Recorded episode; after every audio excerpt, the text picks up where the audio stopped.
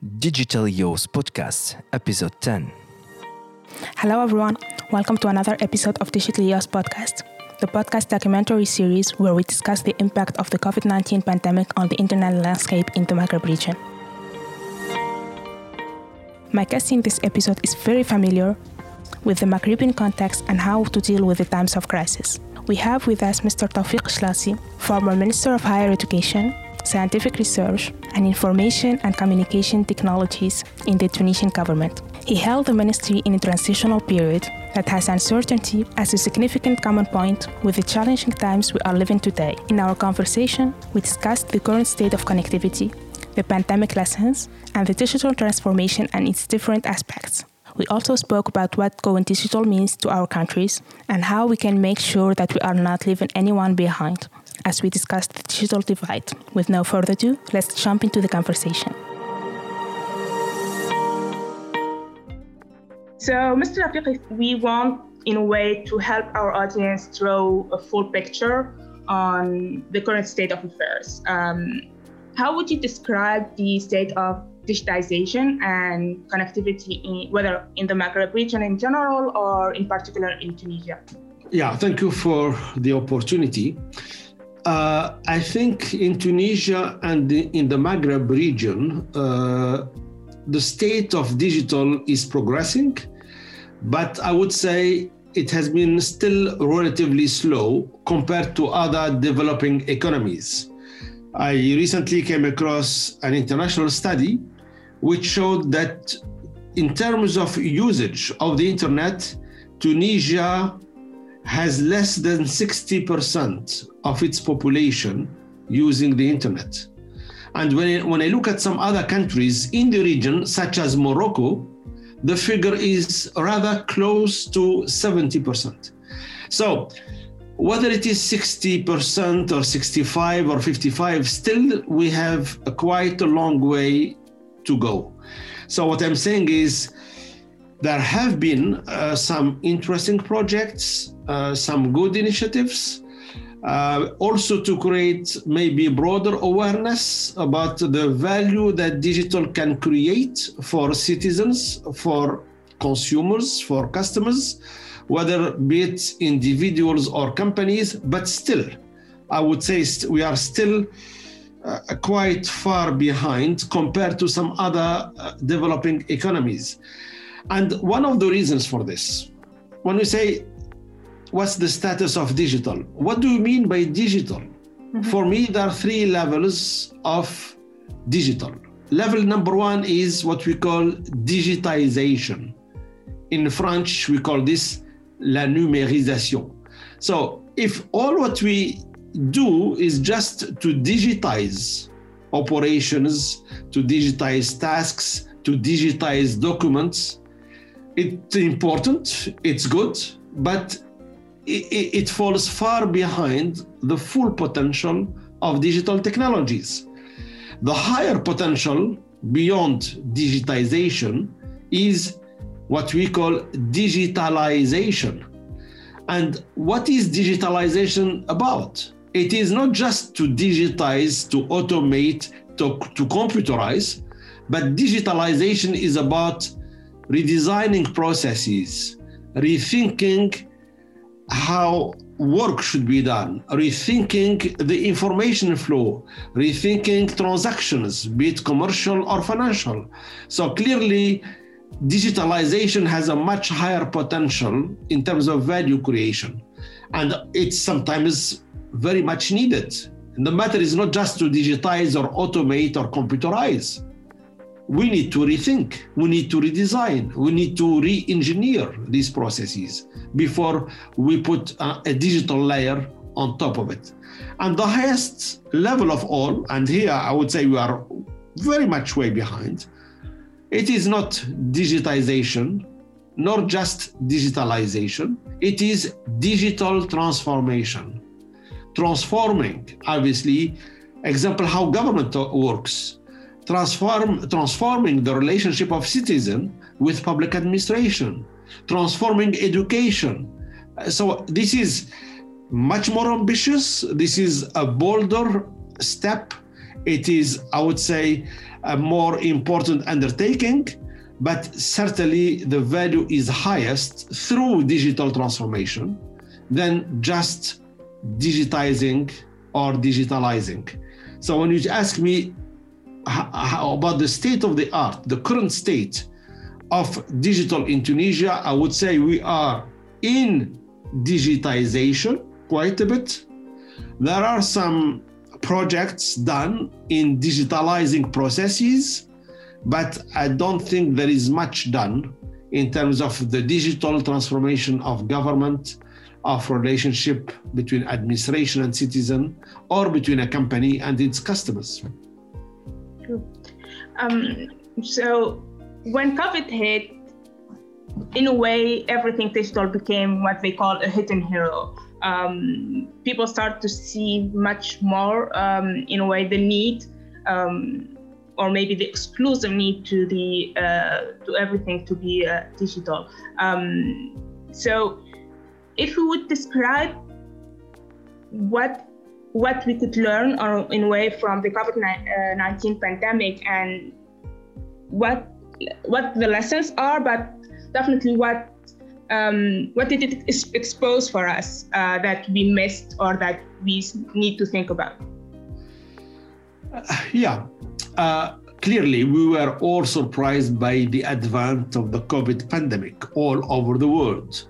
Uh, now the question is, certainly COVID created a crisis. It's an economics crisis. It is a social crisis, clearly. But the question is, can we see an opportunity in spite of the crisis? Is there a positive dimension in spite of the hugely negative dimensions? And my answer is yes. And we saw it in Tunisia. We saw when the whole country had to go into lockdown last March, and that has lasted several weeks. And schools had to close down, and shops had to close down, and everything stopped of course, we saw in a matter of a couple, two, three months, a major, massive move towards digital and some real achievements. And I know what I'm talking about. What we achieved in Tunisia between March and June in a matter of three months, we couldn't achieve it in many, many years. And here I'm referring to my time as Minister of Technology back in 2014, 2015 we had many ideas, but what lacked the legal framework, the national priority, the policies to, to move to implementation of those ideas, and the budgets and the resources. So many ideas that with the colleagues we put forward in the National Digital Strategy 2014 2015, many of these ideas until now haven't been implemented. But luckily, thanks to COVID in a way, we saw some of the ideas and others being implemented between March and June. So when you ask me what lesson can we draw from this crisis and how can we respond to it, as I said, a crisis is a terrible thing to waste. If you are facing a crisis, we should also think of how that crisis could create a momentum can, could create a consensus or a convergence of views, could create the, the, the high priority uh, to, to, to implement uh, nationwide projects, applications, initiatives. And then we saw the budgets became available, the legal framework was adjusted, some uh, executive decrees were signed. We had a lot of achievements. Now, having said that, what I'm afraid of that came the summer and came the fall and the winter of 2020, I'm afraid that we were not able in Tunisia to keep that high level of momentum and that major drive towards digitalization, digitalization, and why not initiating digital transformation. I think we, I, not I think, we, we, many people thought end of June that in Tunisia that we have defeated COVID, that mm-hmm. COVID is was over, and then of course we are hit again mid late August onward with what we call the second wave of it. So when we thought that we are able to defeat the COVID that was mid late June, I saw in a way, although these are not that linked, we, I saw in a way a decrease of momentum towards the use of digital across the board. And that's a pity. That's a pity. Because when schools had to close down, obviously from uh, let's say mid March or so until the end of the academic year, and now uh, many universities are still closed down. Uh, or, or, or, things have not resumed their normal way and they won't resume their normal way. Where is distance learning? Where is e education?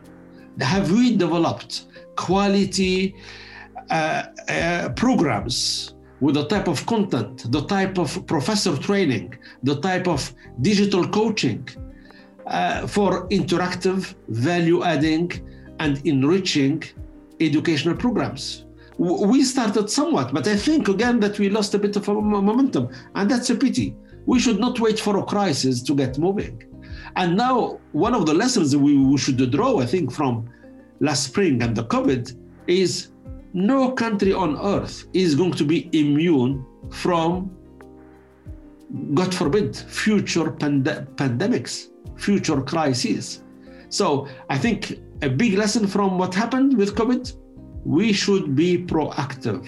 We should prepare our country to face maybe future far reaching crises like the, the one we had with COVID. But again, I'm not sure that we are keeping the momentum, the priorities, and we are finding the means and the budgets for it. But first of all, I think we need strong will. And as we as the saying goes, if there is a will, there is a way. If there is strong will to go down the digital route, many things can happen. So in the same, let's say, context of yes, we don't want want to waste um, this crisis, but also there is this famous saying that um, the best time in a way to repair a roof is when the sun is shining, and as we may have missed um, to actually repair our roof, or in a way prepare ourselves to to this COVID-19 pandemic. Um, and we need the will, as you said, to to actually pursue and um, in a way prepare ourselves ourselves to any further crisis. Let's say if we can put it into steps, or if we can explain it further, what is really missing? Is it just the legal framework? Is it the funding only? Is it both, or maybe it's the cooperation? Um, so, what is really missing? Personally, I believe that what is really missing is strong, sustained leadership from the top. This is missing. And when I say from the top, I'm not talking at a, at a country level, the Minister of Technology. Of course, we need his or her support, of course, and leadership. But at a country level, this leadership has to come from the Prime Minister from the chief of government. Why? Because the minister of technology, yes, he, he, of course, that ministry can contribute a lot. But there are 28 other ministries and 28 other ministers in government. You have to go one level higher. In a country, there is only one prime minister, only one chief of government. That person has to have a vision, has to clearly communicate it, in a convincing way, that person, that, that, that top a, a politician in the country can, of course, make it high priority, can find the means, and can initiate any change required in the legal framework. So we can do things in a totally legal way in the country. And we know sometimes the laws do not follow technological advances. On the, uh, to the contrary, the laws are lagging behind technological advances. So, to answer your question, I don't believe that it's only a matter of budgets. Because, you know, if you have a solid vision, you can really get different parties in Tunisia or internationally. The World Bank, uh, the African Development Bank, the European Bank, for, uh, the Euro- European Investment Bank. Well, there are many, many institutions, there are many, many financial mechanisms internationally that, that could support, that could finance or co fund some of these initiatives. But even nationally, we have voted a year or two ago the new law for public private partnerships. Some of the digital initiatives and projects can be co founded between the government and public enterprises, sorry, and the private enterprises under the PPP legal framework. Uh, and you know, I, I know of some private business companies that are eager to contribute and to get involved. So again, I think what we need is we need a driving leadership uh, at the very top. Leader, it is leading by example. This is what it is. We are committed to it. It's a top priority. We will make it happen together. I think that message has to be heard and has to be sustained. It's not to do it because of uh, a special occasion or special event. It has to be sustained over time. There must be a continuity of direction. Not one day we think digital, the next day we think something else, or digital loses priority, or, or, or is on the back burner. No, it, it, won't. It won't. It won't work that way. So I think this is what, uh, what what we are missing. We are missing the top leadership that can create the momentum, that can mobilize the forces, that can empower and motivate be it ministries, be it state, depa- uh, state agencies or departments within public administration and even beyond. I mean, today, some private companies are far more advanced than government. And that's, that, I think that is not right and not good in the long run. I think because what happens, the private businesses are ahead of government and the government becomes sort of a stumbling block becomes an obstacle to, to, to maybe improving the economic situation in the country or the competitiveness of these companies I was referring to. Uh, speaking of continuity, actually, um, when COVID hit, many of us had the possibility, or let let me say, the privilege to actually continue working online, uh, shifting online in some cases. Uh, for students, some had the opportunity to study online and get access to uh, um, to education, which was not the case for many many uh, citizens. Um, we speak a lot about connectivity in a way that yes, we have many regions that are covered with um, with network, etc. But in a way, there is also the fact that we talk about the quality of that internet. Um, so as we proceed in this transformational power of the digital, um, how can we actually make sure that we are not leaving anyone behind and certainly not leaving whole communities? Um, because we speak about regions, particular regions, we speak about um, sometimes it's a gender gap as well. How can we proceed in an inclusive way? Uh, this is a very important point, very important point. Um, how to proceed in an inclusive way. We don't want to have a two speed society. We don't want to have citizens who are connected to the internet and those who are not or cannot connect to the internet because they don't have computers, they don't have tablets, they don't have smartphones, or simply because they cannot financially afford it. Tunisia, in Tunisia, compared to other developing economies, access to the internet is still very expensive. So, uh, and you may tell me why some people cannot connect. Well, I said because they don't have the internet. Why they don't have the internet? Why don't we make the internet in the year 2021 what water and electricity used to be in the 1960s and the 1970s in Tunisia? There were national programs at the time to make sure that the, the state, the government brings water and electricity to every household across the country. Well, that water and electricity of the 60s and the 70s is called today the internet in 2021. I believe we need to have, again, a strategy and a bold program to say we'll connect all households. We can connect all businesses across the country as to avoid the digital divide that we see today and to ensure this digital inclusiveness. Because you mentioned the example of learning online and distance education. Yeah, of course, that could be uh, an answer to COVID when schools, universities shut down.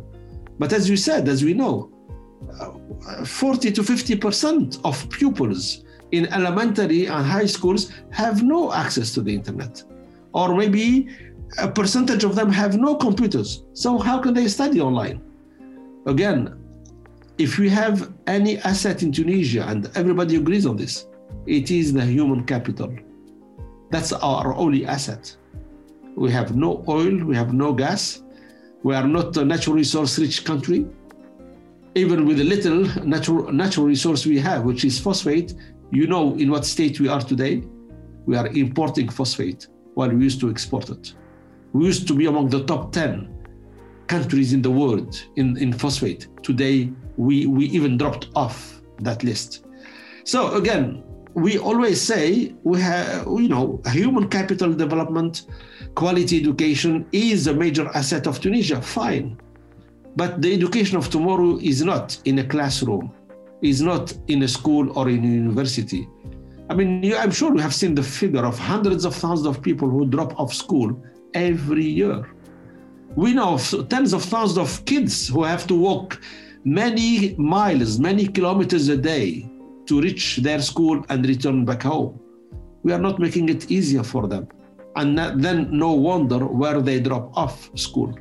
So, again, if you want really to meet the challenges of the 21st century, we have to have this quality education that can be delivered online. And delivering education online is not just digitizing teaching material, it's much more than that. It's rethinking learning rethinking, including self learning, using concepts like the inverted classroom. Why would you connect through the internet to a professor just to tell you the definition of some concepts, of the ABCs of this field or that field? That I can learn on my own. Now that I am connected to multimedia courses, lectures, case studies, examples, I can learn on my own at, at my speed uh, at a convenient time to me. And when I connect, I expect to see maybe discussions, analyses, question answer sessions, uh, uh illustrative examples, uh, practical case studies. That cannot be delivered one way online. That, that is a group discussion facilitated by a professor or led by a teacher. And this is the concept of the inverted classroom. While in the past, all knowledge happens and is delivered in a classroom, face to face, by a teacher or a professor. Today, digital questions that, and there are better, better approaches. So, what, and this is an example of digital transformation of education. It's not just simply digitizing teaching.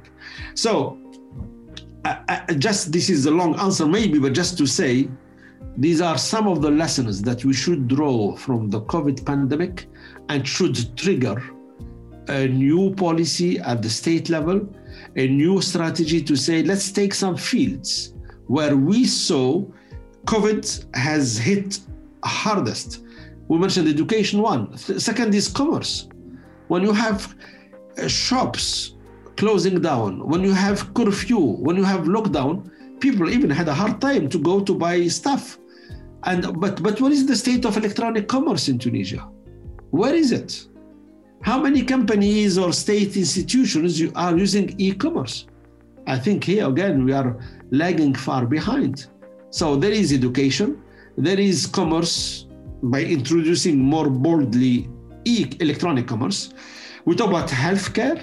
Today, telemedicine is a reality in many countries.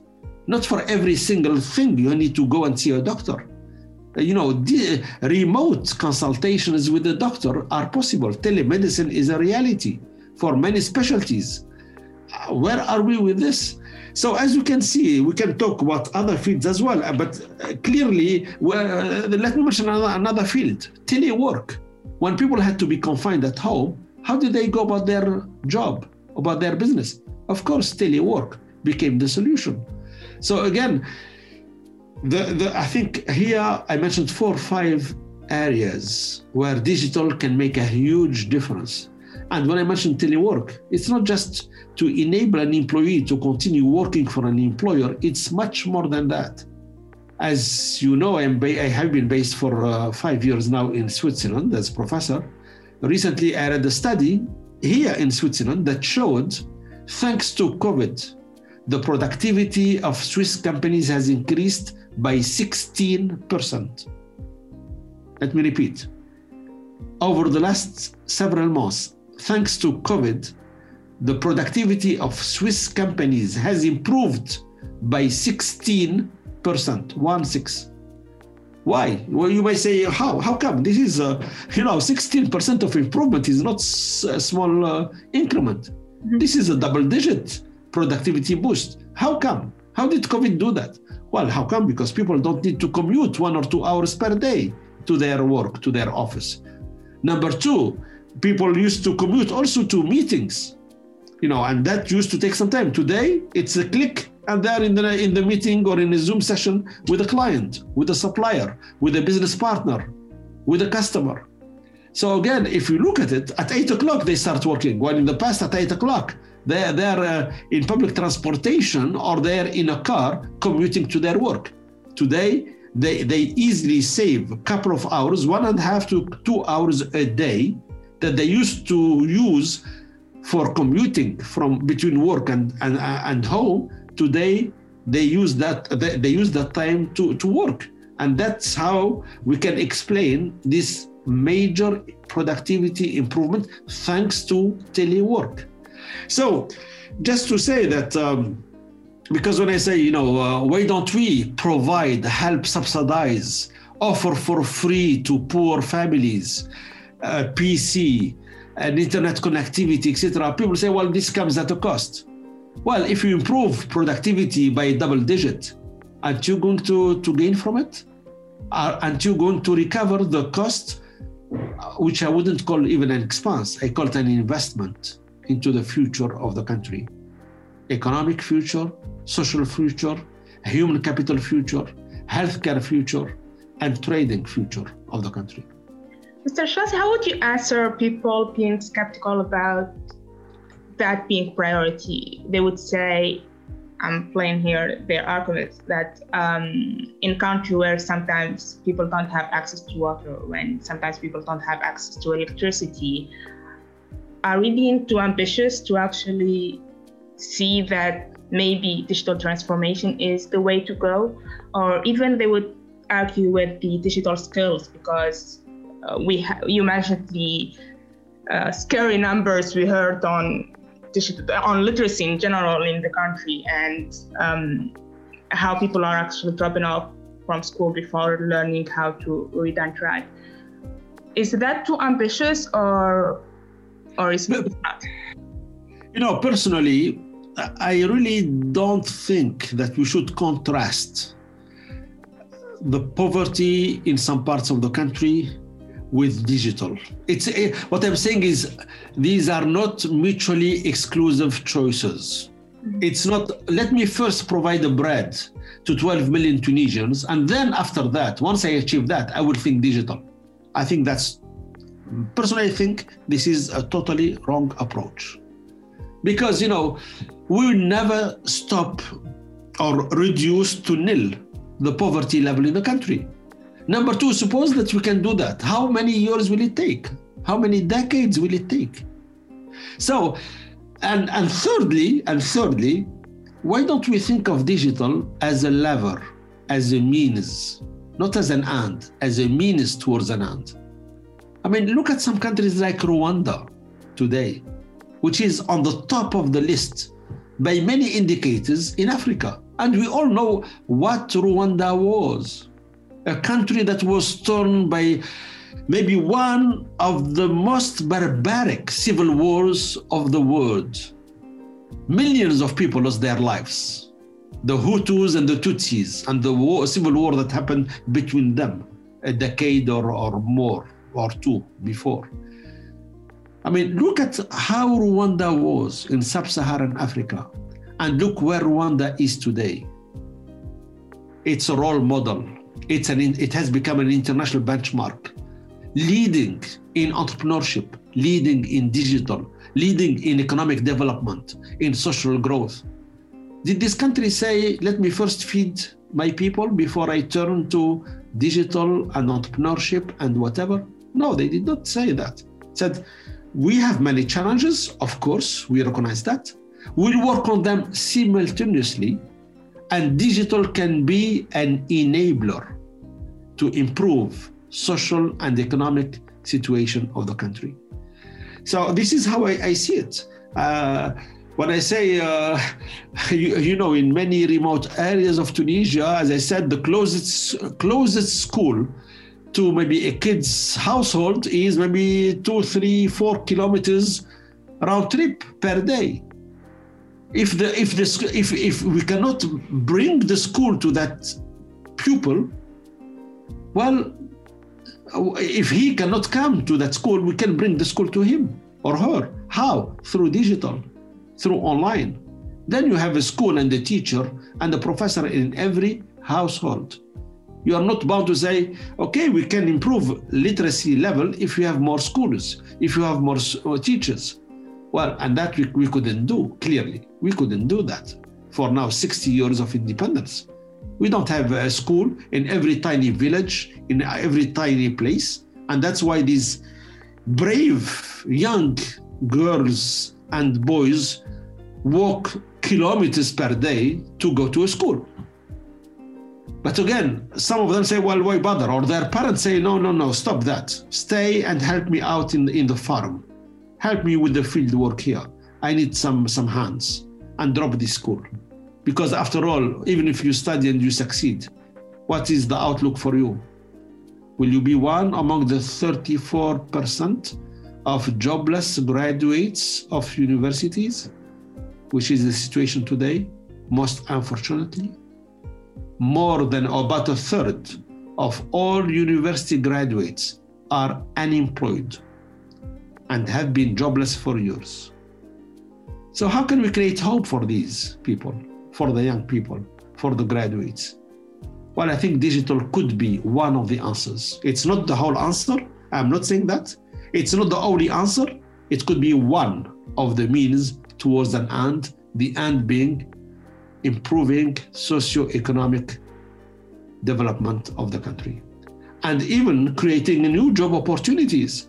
Today, we see digitally enabled startups, digitally enabled projects, taking off in a big way. Because, and this, this was also my message when, when I was Minister of Higher Education and Scientific Research. In, in early 2014, this was my message. The country cannot employ all of you university graduates. But since you graduated, it means you have a competence. Let's give you the confidence that you can be an entrepreneur.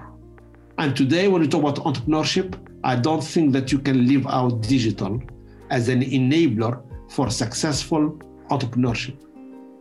And especially if you want to go beyond the, the borders of Tunisia, you know, if you want to, but even within Tunisia, if you do entrepreneurship the old way, which is physical, then uh, only the, the customers or prospects who are nearby where you are can interact with you. How can you really let the whole country know about what you do, what products you sell, what services you offer? The only way is through digital, whether it is a website, whether it is a, an, an e-trading platform, or whether it is an app on a mobile phone, or these are digital means that can make whatever you do visible to others without spending on hiring marketeers and salespeople and opening uh, stores or offices and the like. So we can look at it from different angles. Again, you, I don't think that it's possible.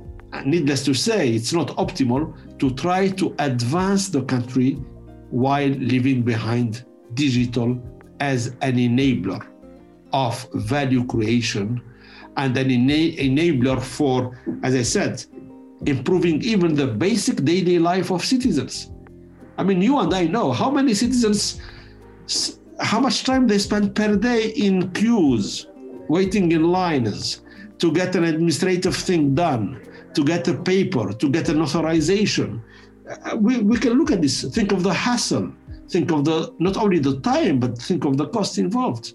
And when do the citizens do these administrative things? Monday to Friday between 9 and 5. So what they do, they skip their work, they are absent from their work to do an administrative thing that can be easily done online.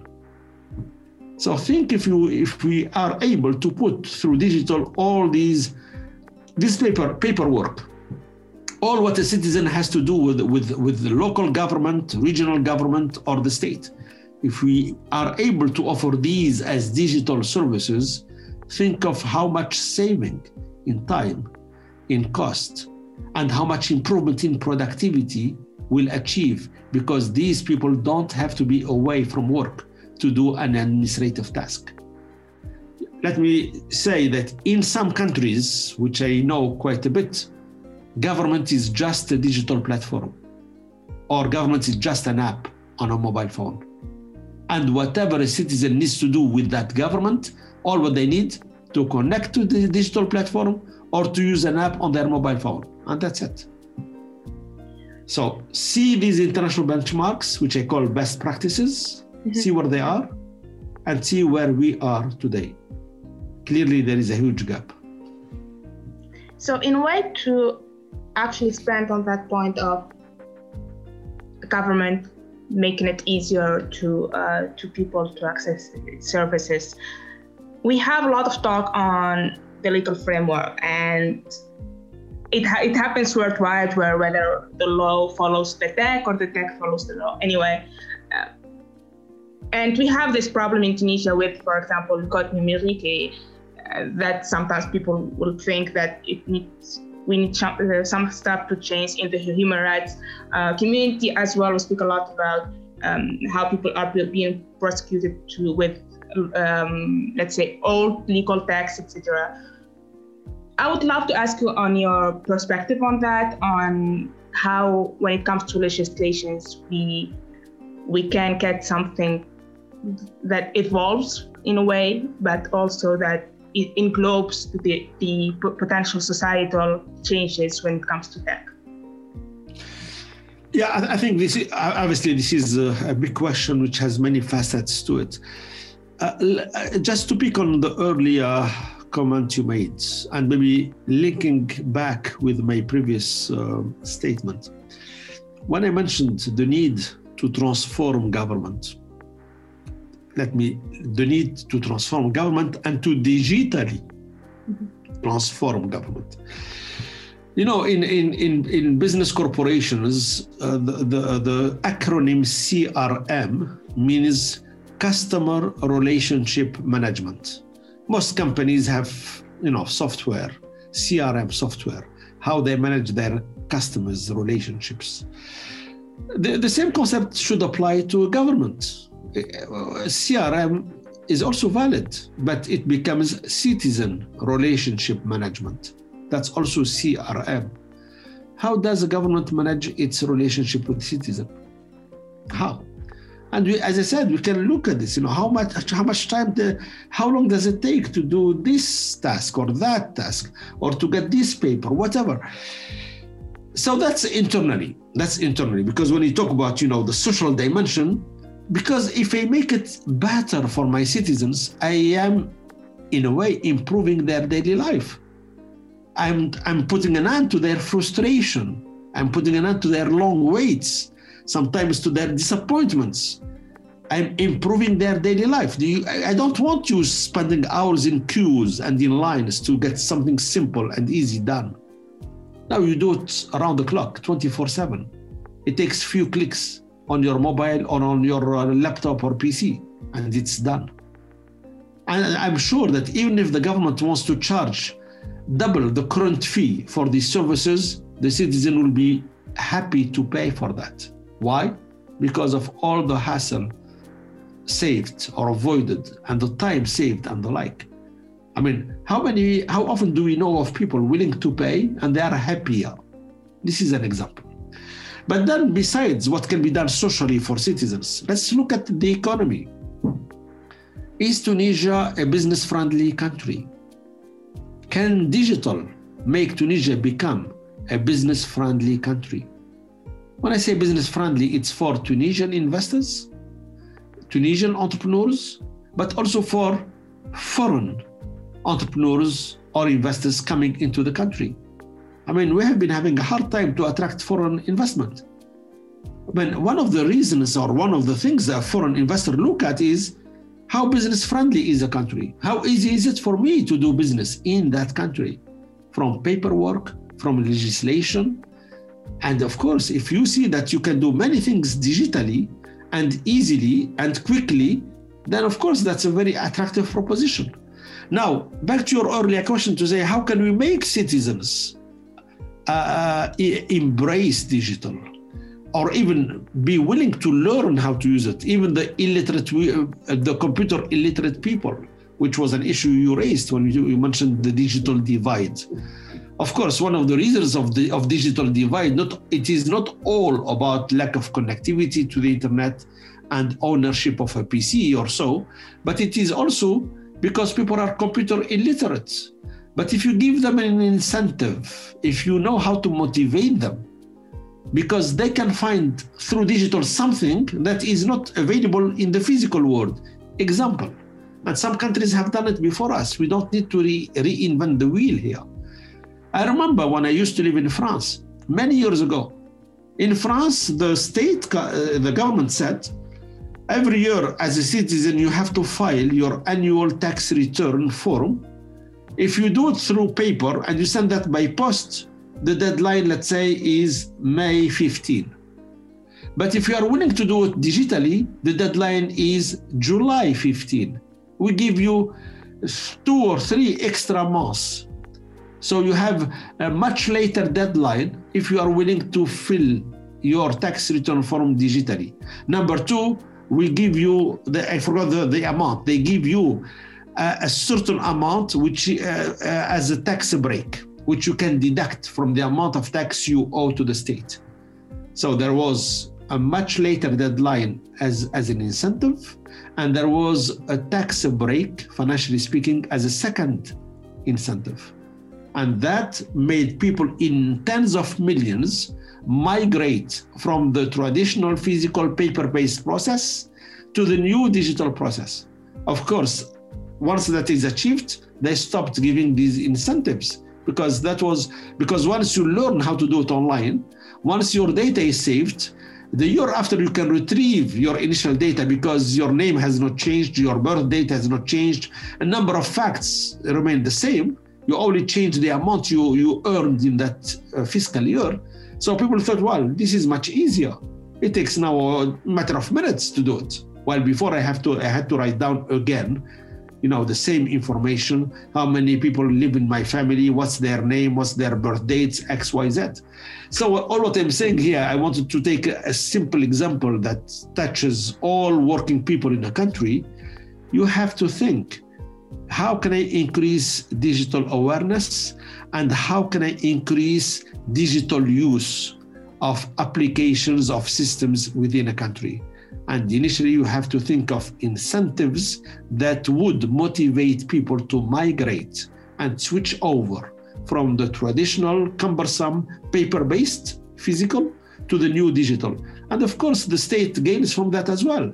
Because in the past, when people used to send their paper uh, tax return forms to the state, you know, it took the state several months by thousands of people to key in the data, to enter the data from the paper document into the digital system. And of course, that is very costly to the state. So I give you an incentive, I give you a tax break, and I, the state, I end up even saving more money because the citizen becomes my virtual employee and enters the data by himself or herself.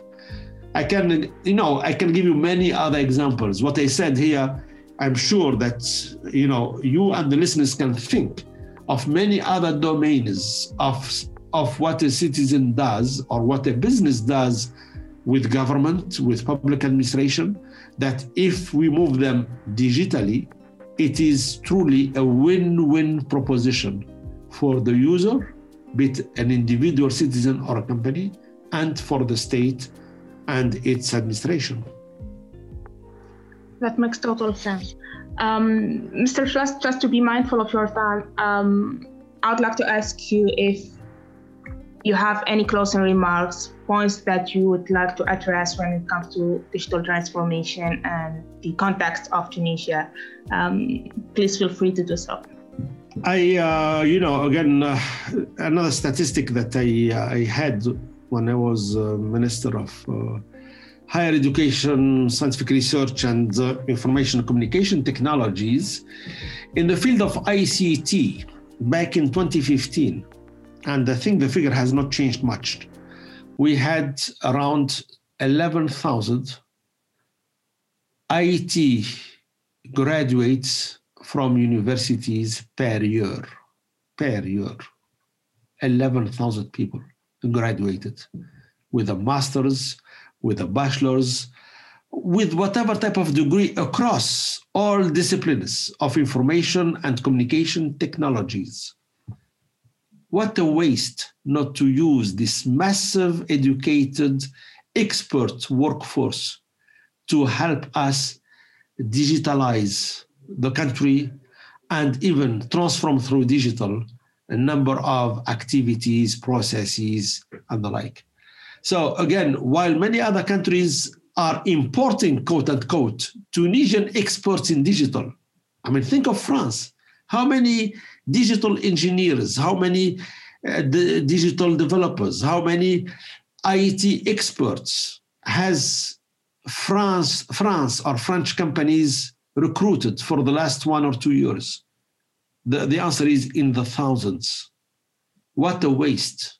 We train them, we educate them, we graduate them, and we lose them out. And of course, we know the answer why they went there because we couldn't provide to them employment opportunities in Tunisia. Well, if you make digital as a massive national undertaking and project, luckily for us, we have the workforce, we have the skilled, competent workforce. But as I said, what you are lacking, I believe, is the vision and the leadership needed to really turn digital from a concept to a reality.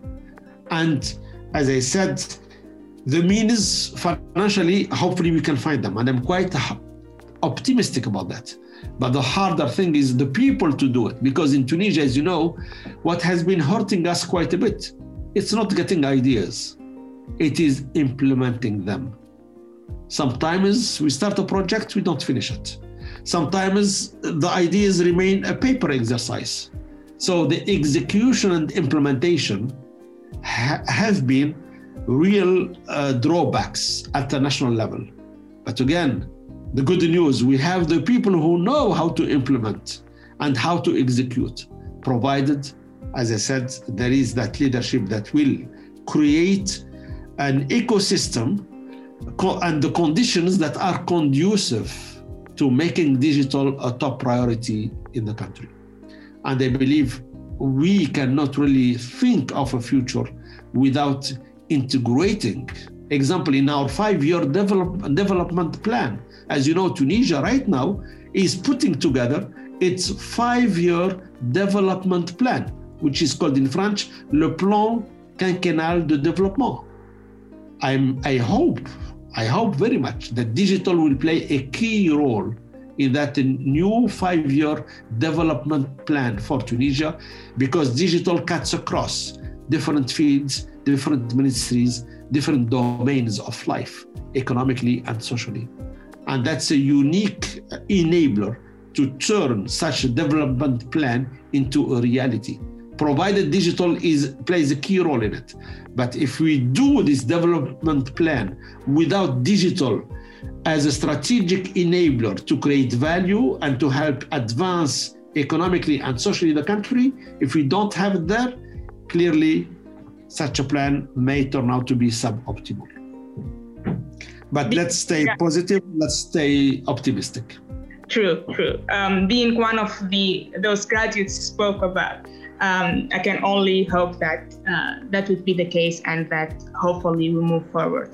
Um, Mr. Jelassi, thank you so much for your time and for your inputs that I'm sure helped our audience understand more the context and the way forward, let's say. Uh, thank you so much. I really appreciate it. Thank you for the opportunity and all the best. This was Mr. Tawfik Jelassi, former Minister of Higher Education, Scientific Research and Information and Communication Technologies in Tunisia. In our conversation, we examined the current state of affairs in the Maghreb, what can be done to advance the digital transformation in the region. We also tackled the digital divide and the country's readiness for emerging technologies. For the summary of our episode, go ahead and check the episode show notes. Summaries are also available in Arabic and French. Digitally Yours podcast is a streaming HD production for THD.AN with the collaboration of the ISS Center. This work was carried out in the context of the Africa Digital Rights Fund with support of the Collaboration on International ICT Policy for East and Southern Africa. Host and senior producer Yusru Jouini, executive producer Monam Hamdi, coordinator Walid Nafati, project manager Marwan Almayed, sound engineering Ghazi Nafati, sound design Dorsaf Kortbi. You can find us on THG's channel on SoundCloud, Google Podcasts, Spotify, iTunes, and Anghami, or visit www.digitalyourspodcast.com.